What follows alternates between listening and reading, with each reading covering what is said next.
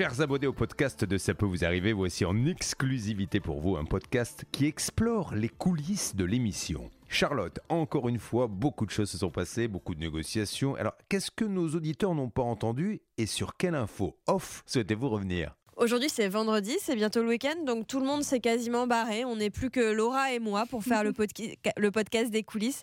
Et puis euh, Stan qui est resté euh, un peu en spectateur. Euh...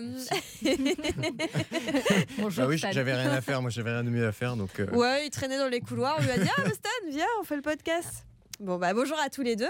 Laura, euh, comment vas-tu déjà? Bah, Tout va très bien, merci. Ce matin, c'était ta première, euh, je crois, c'était ton premier direct radio à la tour de contrôle de la salle des appels téléphoniques. Comment ça s'est passé? Sans chaperon, sans euh, David Buron, qui d'habitude était là encore à côté pour un petit peu m'aiguiller. Mais là, j'étais seule et bah, ça s'est plutôt bien passé. J'ai pas fait d'erreur, pas fait d'erreur de numéro. C'est déjà pas mal, je trouve. Et c'est déjà bien parce que franchement, ça va hyper vite. Donc mhm. l'erreur est, est, vite et facilement en fait. En fait, qu'est-ce qui te semble le plus difficile dans ce rôle?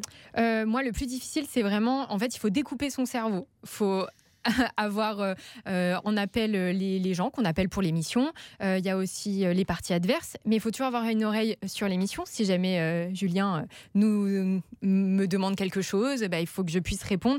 Donc, il faut vraiment être sur tous les fronts. Moi, je dirais que c'est ça qui est le plus compliqué, c'est réussir à cadrer, voilà, quadriller son cerveau.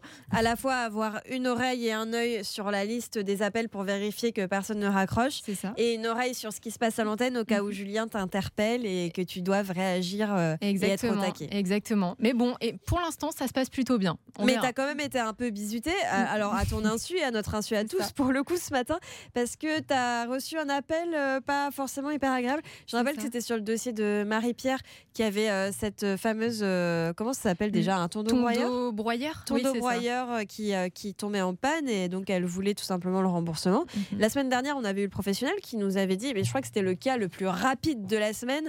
En cinq minutes, c'était plié. Il nous avait dit je la rembourse, il n'y a pas de problème. Et en fait, une semaine après, c'était toujours pas réglé parce qu'il avait un peu changé d'avis. On l'a entendu s'exprimer à l'antenne, tout s'est bien passé, mais il t'a rappelé après. Oui, il me rappelle bah, pendant une coupure pub, euh, et il s'énerve un petit peu en m'expliquant qu'il n'a pas eu le temps de parler, euh, euh, qu'on le prend en traître en l'appelant comme ça. Et donc, du coup, on le rebranche dans l'émission et il reparle et il se réexprime, euh, il se réénerve. Mais bon. Mais qu'est-ce qu'il t'a dit exactement euh, quand tu l'as eu hors antenne? Moi, je t'ai vu mm. euh, t'agacer un petit peu en lui disant Monsieur, écoutez, je suis en direct, je peux pas mm. vous parler. Qu'est-ce qu'il était en train en de fait, dire? En fait, il m'a dit que Marie-Pierre, donc notre auditrice, se trompait et qu'elle elle mentait, qu'en fait, il lui avait proposé un remboursement, mais qu'elle avait refusé le remboursement. Donc, du coup, on le rebranche bah et c'est à ce moment-là où ça se, ça se réénerve, mais au final, ça s'est bah, bien en fait, fini. Euh, voilà, j'avais l'impression que bon, euh, c'était un petit peu, comment dire, un moulin avant, parce que mm.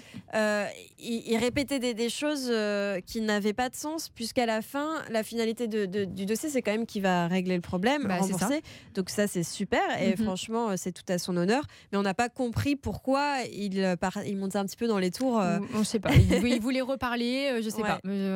Pas. Pas trop compris. Bon, en tout cas, on espère que ça va être une fin positive pour ce dossier dans une semaine, puisque a priori, il était complètement de bonne foi, il voulait bien rembourser, etc. Donc on n'a pas trop compris ce qui s'est passé, mais bon, c'était ton premier, ton premier petit appel un peu houleux. Ouais, ouais. Non, mais ça va. il y en aura d'autres. Oui, oui, je pense, je pense.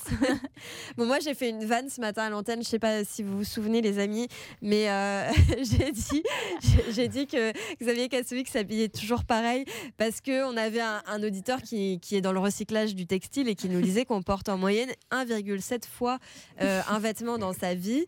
Et j'ai fait une petite vanne. Mais euh, franchement, tout le monde sait que c'était juste une vanne. et eh bien, il paraît que Xavier, qui vient, il vient de me ah. lancer son pull pour que je sente euh, s'il a été lavé récemment ou pas.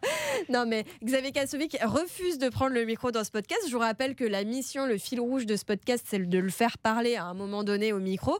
Mais il veut toujours pas attraper un micro. Donc, Stan, est-ce que tu peux, puisque tu es là, tiens, faire. Est-ce que tu peux renifler Xavier Kassovic pour nous confirmer qu'il met toujours les mêmes vêtements ou pas? Déjà, non mais surtout, est-ce que tu peux, est-ce que tu peux euh, euh, être un petit peu la, la, voix de la vérité et dire euh, si vraiment il, me fait la tête, non? Il me fait la ah, tête je ou pas? Je crois qu'il a été un peu vexé. Tu sais, Xavier Kassovic, c'est avant tout un, grand monsieur qui aime bien en plus faire attention à son apparence comme ça et de l'afficher devant 2 millions d'auditeurs, de, de, dire devant tout le monde qu'il mettait toujours les mêmes vêtements. Je crois qu'il a pris un petit coup à son ego là, il, là, il grimace, là, il grimace. Ah ouais, je vois, il, il boude. Voilà, et me met la petite musique geisha parce que j'avais soi-disant, euh, soi-disant aujourd'hui je porte une combi pantalon super mignonne et soi-disant ça fait tenue geisha. Non mais on a compris la petite vengeance Xavier. Ah, t'iras pas manger à la cantine avec lui aujourd'hui, ça, Charlotte, hein, je bah peux te ouais, le et dire. puis euh, peut-être plus jamais. Oh, Deux tables séparées. Je, vais- je vais lui faire un petit cadeau euh, pour me faire pardonner. Et alors, son pull, il sent quoi en vrai? Puisqu'il vient de te l'envoyer dans la figure, là. En plus je suis enrhumée, Ah oui, oui, mais ça sent bon le parfum. oui c'est vrai. Ça, ça s'entend, va falloir se moucher, Charlotte. Oh hein. ça va, ça va. Et pas dans le pull. Et pas dans le pull. et pas dans le pull. Ouais, ouais, J'avoue, et franchement, euh, je suis enrhumée et pourtant je sens l'odeur du pull qui sent euh, une bonne odeur de parfum. Ça sent très bon. Xavier.